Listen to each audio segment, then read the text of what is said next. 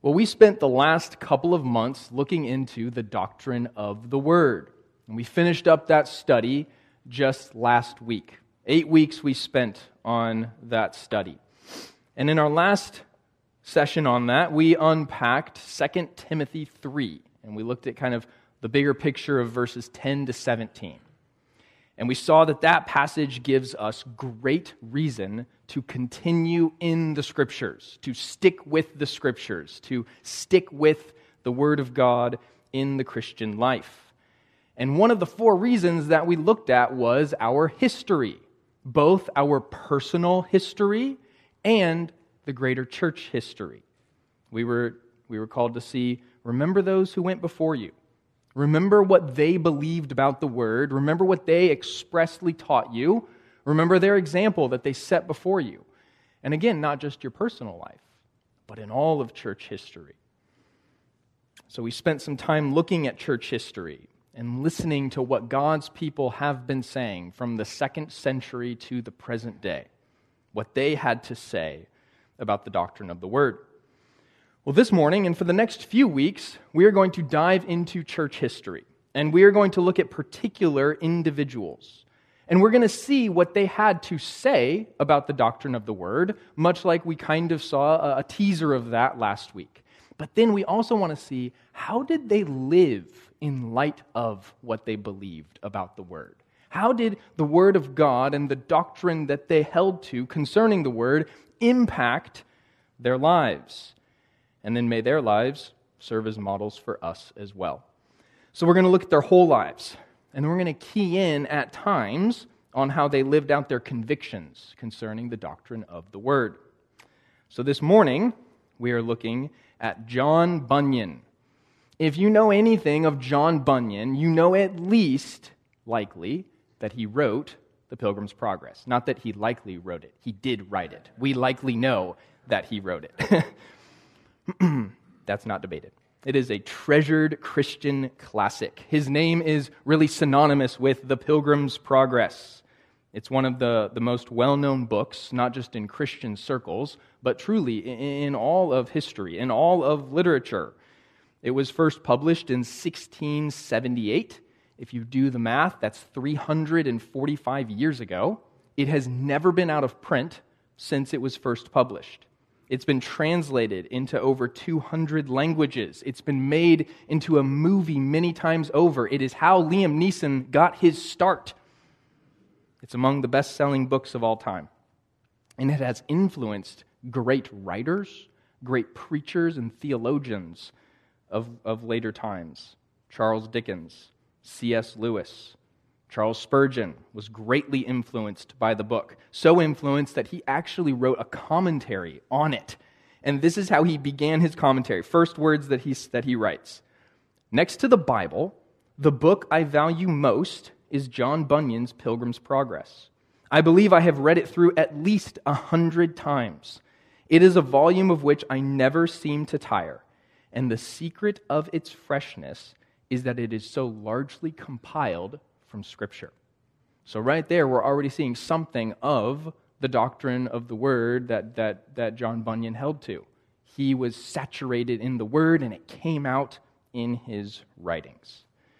But for as well known as the Pilgrim's Progress is, often less is known about Bunyan himself. And I will be the first to confess, for many years I knew very little of him. In fact, for many years I confused him with Paul Bunyan.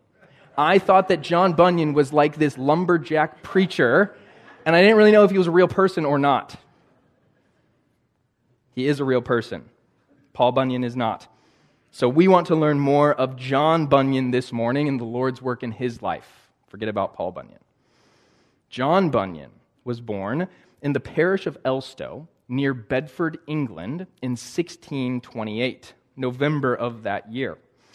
Now, we need to know something of what was going on in England at that time, in the early 1600s. We need a little bit of historical context for John Bunyan's life. So, first, we want to look from more of a religious perspective and then from a political perspective, and we're going to see those two very much intertwine in England in the 1600s. So, here's the religious landscape of the day if a Protestant king or queen was on the throne, then the Church of England was the religious authority. Now, oftentimes it was this flip flopping that was happening. The next king or queen would be Catholic. And if that king or, king, king or queen was Catholic, then the religious authority of the day obviously was the Catholic Church.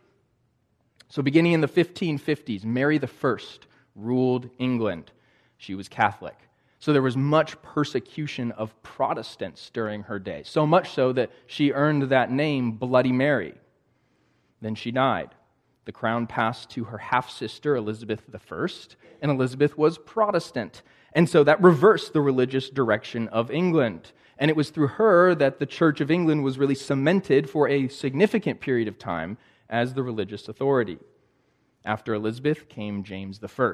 You hear his name, think King James Bible. It was published in 1611 during his reign. And in 1611, we have to understand that was only 17 years before Bunyan was born. Now, not even, even though England was considered Protestant, it was not necessarily the Protestantism of the Reformation that we would most consider. The Church of England, in many ways, was still very Catholic. And so there were Christians who refused to follow along in the teachings of and the practices of the Church of England. They came to be called nonconformists. And we need to remember them. We're to come back to these nonconformists because it was in those circles that the Lord saved Bunyan. So that's the religious landscape. Let's consider briefly the political landscape. By the time of Bunyan's birth, there was some serious political division in England between Parliament and the king. The king at that time was now Charles I, following after James I, King James Bible. Now, Parliament and King Charles I were at odds with each other in how the, the, the country should be governed. King Charles had tremendous power. He believed in the divine right of the king to rule. And so he believed he had the final say, that he should make policy. Parliament obviously had a very different view, more of a republic kind of view. And so there was this religious element as well. Charles I, married to a Roman Catholic, so he was sympathetic to Catholic worship. Parliament, more sympathetic to Protestantism. And so, for both political and religious reasons, this civil war broke out in 1642. And in 1644, at the age of 16, Bunyan joined in this war. He was on the side of the parliamentary army. Now, at one point in the war, Bunyan himself, in God's providence, narrowly missed death. Listen to what he said in his famous autobiographical work, Grace Abounding to the Chief of Sinners. When I was a soldier, I, with others, were drawn out to go to such and such a place to besiege it. But when I was just ready to go, one of the company desired to go into my room, to which, when I consented, he took my place. And coming to the siege, as he stood sentinel, he was shot in the head with a musket bullet and died. So God preserved Bunyan's life. Whoever that man was who called him into his room convinced him to go in his place. The Lord spared Bunyan in, in, in him replacing him. Parliament won the war, and led by Oliver Cromwell, England became something of a republic. There was no king, but Cromwell, he, Cromwell functioned very much like a king. He ushered in this period of, of great religious freedom for nonconformist Protestant groups like Baptist and Congregationalist and Presbyterians. And in 1647, at the age of 19, Bunyan came home from the war. And he continued working in the family trade of tinkering. That sounds like what my five year old does. He's a tinkerer. Tinkering was the making and repairing of pots and pans. You broke your pot or your pan, you didn't just go get another one, you had it repaired. That's what his job was. Bunyan was soon married to his first wife. We don't actually know Mrs. Bunyan's name, and they would go on to have four children together. Now, up until this time in Bunyan's life, he was unconverted, and he didn't have much desire to seriously consider the things of the Lord. But even though he was not a professing Christian, he went to church. It was something of a social status, social norm of his day, something that we understand even in our own society. And as one who came to church, he did listen to the preached word. Now, one Sunday after the sermon, Bunyan was cut to the heart. Now, not directly after hearing the sermon. He actually was cut to the heart as he was playing a game called Tip Cat. Perhaps Sam knows of this game. I don't know. Uh, I had not heard of it. What is Tip Cat? Uh, in my researching out, I'm going to say it was a primitive form of baseball. So, to maybe make a little bit of a leap here, I would like to believe Bunyan played baseball. And here is what he experienced while he was playing this primitive form of baseball. He would later write, I heard it as clear as day. Won't thou leave thy sins and go to heaven? Or have thy sins and go to hell? Those are some serious questions to be running through your mind while you're playing a game. So, what did Bunyan do about it? Nothing at that time. He, he resisted dealing with his sin. This is what he reasoned. For thought I, if the case be thus, my state is surely miserable. Miserable if I leave my sins, and but miserable if I follow them. I cannot but be damned, and if I must be so, I had as good be damned for as many sins as to be damned for few. Bunyan's thinking wasn't much different even from the unconverted of our day.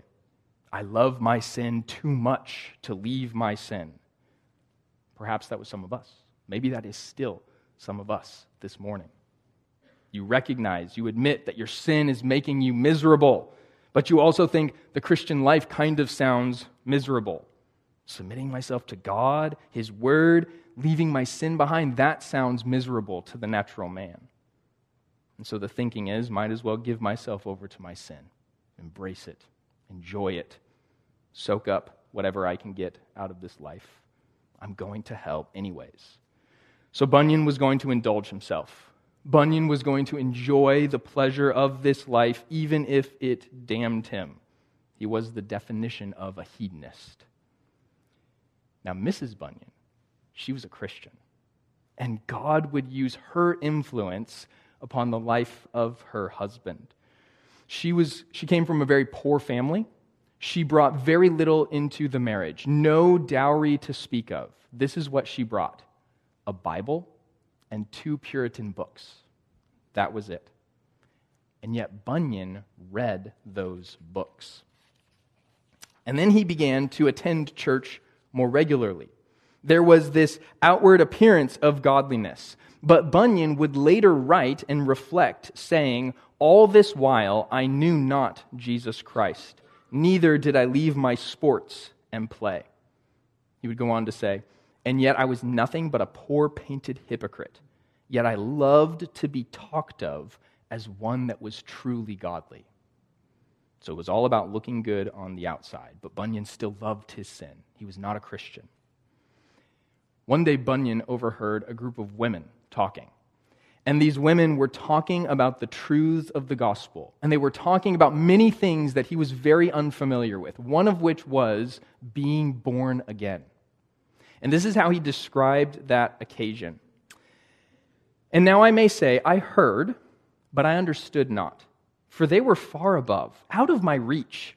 For their talk was about a new birth, the work of God on their hearts. Also, how they were convinced of their miserable state by nature they talked about how God had visited their souls with his love in the Lord Jesus, and with what words and promises they had been refreshed, comforted, and supported against the temptations of the devil. And then he would go on to say, They were to me as if they had found a new world, as if they were people that dwelt alone and were not to be reckoned among their neighbors. At this, I felt my own heart begin to shake as mistrusting my condition to be not. In other words, I, I don't have what they have. My condition is not their condition. For I saw that in all my thoughts about religion and salvation, the new birth did never enter into my mind. Neither knew I the comfort of the word and promise, nor the deceitfulness and treachery of my own wicked heart. As for secret thoughts, I took no notice of them Neither did I understand what Satan's temptations were, nor how they were to be withstood and resisted. So Bunyan recognized there was something profoundly different about these women. And so what did he do? God, in his grace, made Bunyan to keep going back to talk to those women. And through these conversations, Bunyan's heart was softened by the Spirit For the first time, he truly longed to be saved, not to make this outward show of being a Christian, but to truly know the Lord. And yet, he was not yet saved. He would admit sin would as naturally bubble out of my heart as water would bubble out of a, of a fountain. It wasn't until, until he heard a sermon from the Song of Solomon, of all places, and that he had confidence that the Lord had indeed saved him. The text was Song of Solomon 4 1. Behold, you are beautiful, my love. Behold, you are beautiful. I think it's safe to assume that the preacher took that congregation to Christ in preaching that sermon and extolled the beauty of Christ. And for the first time, God in His grace revealed Christ to Bunyan as beautiful. Bunyan said, Now was my heart filled full of comfort and hope, and now I could believe that my sins should be forgiven me. Yea, I was now so taken with the love and mercy of God that I remember I could not tell how to contain till I got home. I thought I could have spoken of his love and his mercy to me, even to the very cows that sat upon the plowed lands before me. Bunyan was a changed man, not just in outward appearance, but in his heart. He was so overjoyed with his salvation, he was ready to evangelize the cows. He couldn't contain himself. But even as a Christian, Bunyan is very honest in his writings about his doubts and his anxieties and his troubles that he felt. Much of his life, he would wrestle with questions of assurance. He said, I thought I was outside his grace. My sins were the worst, for they were against Jesus, surely unpardonable. I tried to pray to God, but I would hear, It's too late.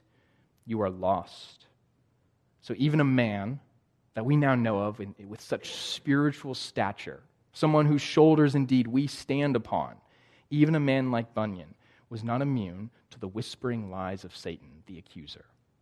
Those whispers would grow quite loud in his mind at times. He would write even of the, the, the, temptation to abandon his faith, to, quote, sell and part with the blessed Christ, to exchange him for the things of this life, for anything. He would have the thought, sell Christ for this, or sell Christ for that, sell him, sell him. And he would think to himself, Oh, the diligence of Satan. Oh, the desperateness of man's heart.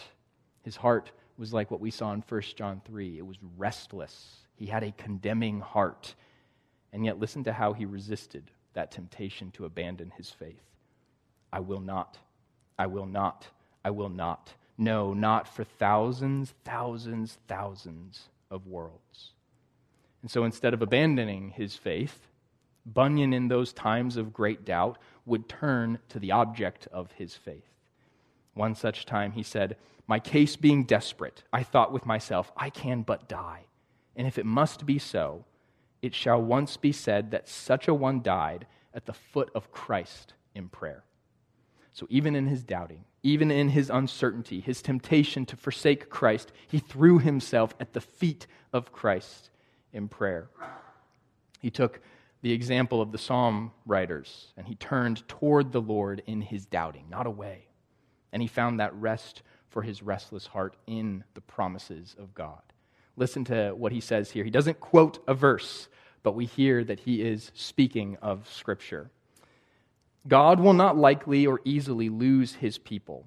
He has provided well for us blood to wash us, a priest to pray for us that we may be made to persevere and if we foully fall, an advocate to plead our cause. His name is Jesus.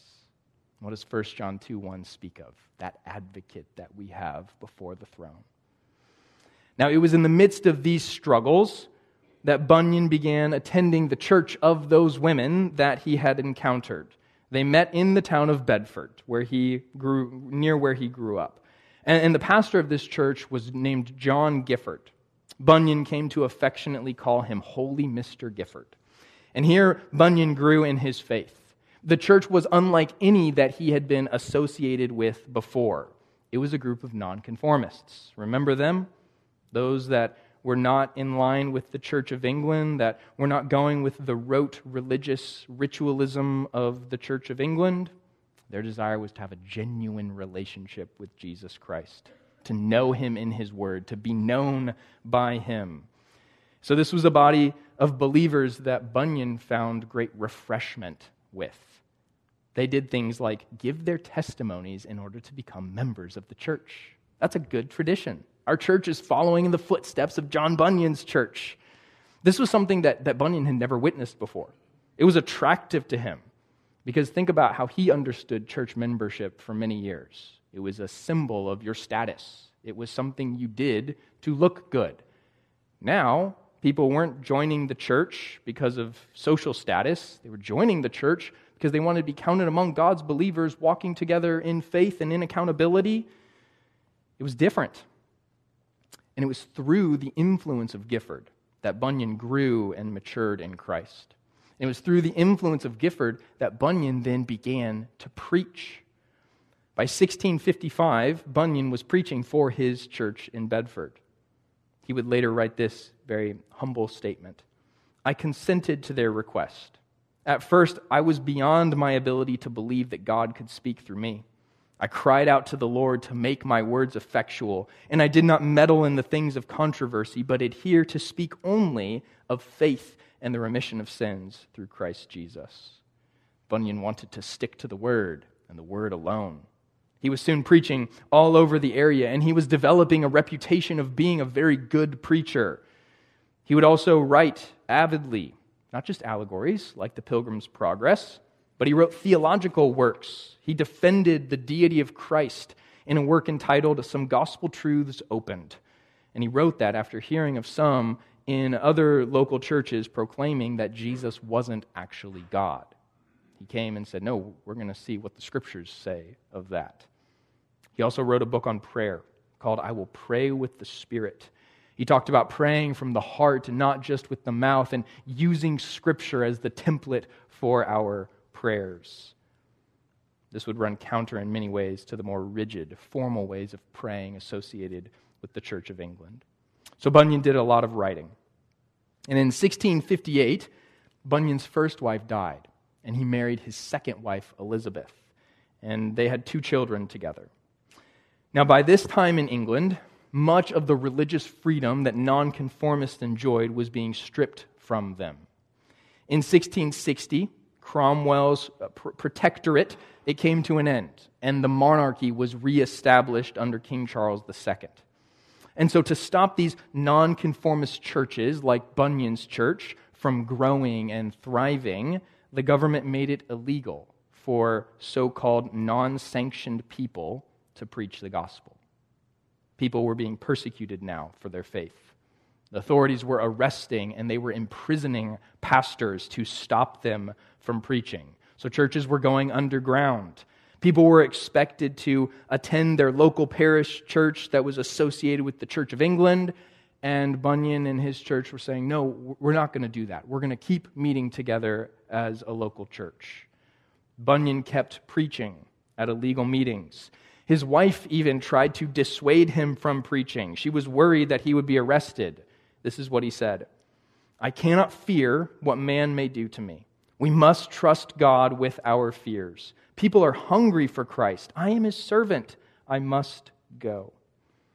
Now, while he was preaching to a group of believers that were meeting in a barn, Bunyan was arrested by the local authorities, and he was taken to the Bedford jail to await trial. This is what he said as he was being led away. Listen to scripture just coming out of him.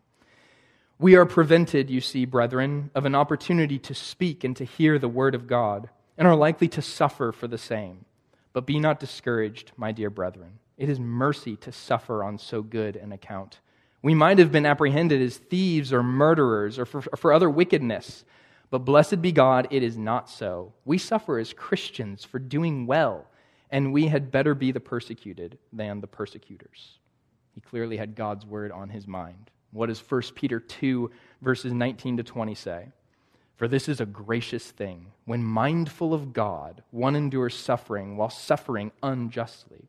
For what credits it if, when you sin and are beaten for it, you endure? But if when you do good and suffer for it, you endure, this is a gracious thing in the sight of God. So Bunyan's trial took place in January of 1661. Not surprisingly, he was found guilty of illegally preaching. And the punishment for this crime was set initially to be just three months in jail. But there was a caveat. After those three months, Bunyan was to stop preaching the gospel or he would suffer further consequences. What do you think his response was? Straight out of Acts 5. He basically said in so many, or he said in so many words, I will stay in prison until moss grows on my eyelids rather than disobey my God. In Acts 5, as the apostles were, said, were, were told to do the same thing, they responded, We must obey God rather than men.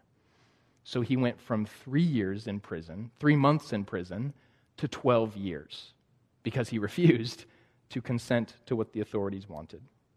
And he certainly didn't let the moss grow on his eyelids during that time. He wrote at least nine of his books, including his autobiography, Grace Abounding to the Chief of Sinners, during that time in prison. He began writing The Pilgrim's Progress during that time as well. Now, 12 years in prison. That's a long time. How did he endure for all that time? He clung to the words of Scripture. He believed the words of Scripture. He reflected on this verse, 2 Corinthians 1 9. We had the sentence of death within ourselves, so that we would not trust in ourselves, but in God who raises the dead. And this is what he said about that verse written under the inspiration of the Spirit.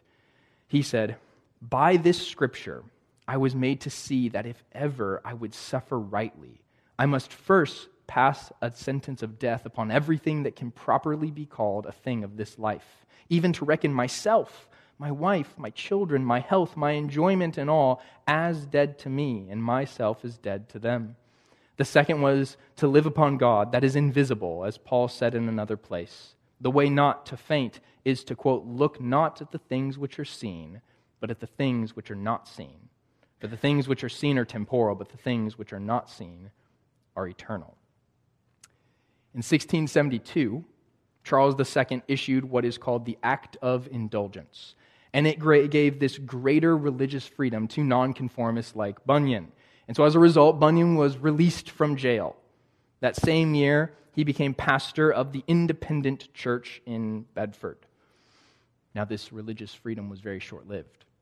In 1673, that act was rescinded meaning that nonconformists like Bunyan had the crosshairs on them once again. They weren't allowed to meet, they weren't allowed to preach unless they were associating themselves with the Church of England. And in 1677, Bunyan went right back to prison. In that following year, 1678, The Pilgrim's Progress was published. If you're familiar with that book, you know that it's written in two parts. There's actually a third one that's attributed by some to him, but it's likely not written by him. So, really, two parts. The first part is the most well known. It tells the story of this pilgrim named Christian as he journeyed from the city of destruction to the celestial city. And it's this allegory of the Christian life. He begins with that burden upon his back that can only be taken from him at the cross. And this allegory is filled with quotes and allusions and echoes of Scripture. The best of books, or the best of the, the published ones of this book, are those that have all of the scriptures listed out for you as almost like a, a, study bible has scriptures referenced. There's you look at those you see filled filled with scripture. I came across an article that was talking about the pilgrim's progress and i love how this author said it Every step of Christian's journey is guided by the light of Scripture. Every conversation draws from it. Every trusted friend points him back to it. He holds it as precious, especially in his darkest hour. It makes sense, doesn't it? That the man who clung so closely to Scripture himself would make the main character of his book do the exact same thing. Now, the second part of Pilgrim's Progress was published in 1684, and it follows the life of this pilgrim's wife. So, the pilgrim Christian has a wife named Christiana. And in this, this story, at one point, we get this very clear understanding of Bunyan's doctrine of Scripture. In the, the second part of the Pilgrim's Progress, he often wrote in a, a catechism fashion between characters, where characters are doing question and answer with one another. We see this in this conversation between a character named Prudence and the children of Christiana. Prudence wants to know what do they know of the Bible? And at one point, she's talking with Matthew, the oldest son of Christiana. And listen to the back and forth exchange that they have. Prudence asks Matthew, What do you think of the Bible? Matthew answers, It is the holy word of God. Prudence then asks this next question, and it's a question of the clarity of Scripture. Is there nothing written there but what you understand? And Matthew said, Yes, a great deal.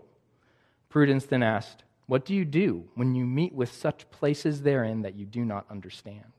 And Matthew said, I think God is wiser than I.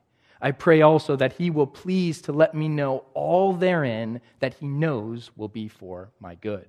Even that strikes a hint of the sufficiency of Scripture as well. The Lord provides what I need for life and godliness.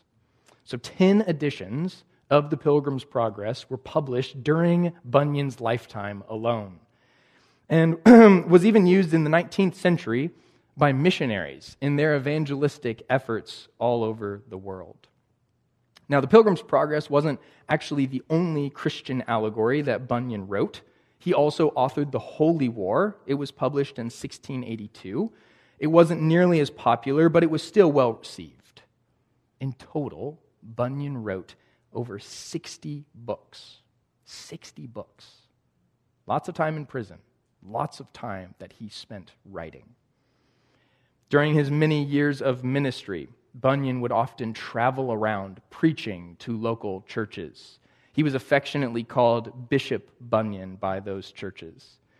On one of those trips, he passed through a storm and he got sick and he died August 31st, 1688, at the age of 59. We hear 59 and we probably think he didn't live a very long life. The Lord took him home earlier than we would hope. And yet, what a full life that Bunyan lived by God's grace. He left us a great legacy, a legacy of one who held the scriptures high in what he said and who lived according to those scriptures. He faithfully shepherded God's people with the word. He endured persecution because he faithfully stuck to the word. And even in his doubting, even in his uncertainty, he turned to the word for his comfort. The scriptures were his standard, the scriptures were his authority, and he wanted that to be the same for those who read his books. I came across this quote from Bunyan at the beginning of one of his books. It was the introduction, and I love it. He didn't just write an introduction, he wrote us a letter. And this is what he said in that letter, speaking of the book that he had written Read me Therefore, yes, read me and compare me with the Bible. And if you find that my doctrine and that book of God concur, embrace it, as you would answer for the contrary in the day of judgment. So may that be an encouragement to us. We read, we should read men like Bunyan. We should read other godly men and women who have gone before us. And then we should heed the very words that Bunyan wrote to us. He placed himself under the Word of God, and he desired his readers to do the same. Well, if you know anything of Bunyan, there's probably one quote that, that you're thinking, we haven't said this yet. Because there is something that Charles Spurgeon, again, a man greatly influenced by Bunyan, once said. And I want to close with this quote He had studied the Bible till his whole being was saturated with Scripture. And through his writings, he continually makes us feel and say, Why, this man is a living Bible. Prick him anywhere, and you will find that his blood is bibline. The very essence of the Bible flows from him. May the same be said of us by God's grace. We, may we know his word so well that it just comes out of us as we talk, as we share, as we speak with others. Well, I hope Bunyan was an encouragement to us. I hope we were challenged by his life of godliness and faithfulness. and also reminded and comforted of God's perseverance of his people, the preservation of his people, even through the most trying of times. Let's pray together. Heavenly Father, we give you thanks for the life of John Bunyan. We thank you that indeed we can stand on the shoulders of men and women such as him, that we can learn from their lives, that we can glean from the ways in which people like Bunyan faithfully walked with you, held your word high, esteemed your word, and lived according to it, no matter the cost. We pray that you would make us to be like John Bunyan. We pray that you would make us to be like him because he is an imitator of Christ. And we thank you for the Lord Jesus, that we have hope, confident hope of salvation in him, that we one day will rise from the dead, rejoicing to be with you and to be with all of your people who have gone before, even people like John Bunyan. We pray, Lord, that you would bless the rest of our time together as we gather for worship, and that you would be honored in our midst. It's in Christ's name we pray. Amen. We're dismissed.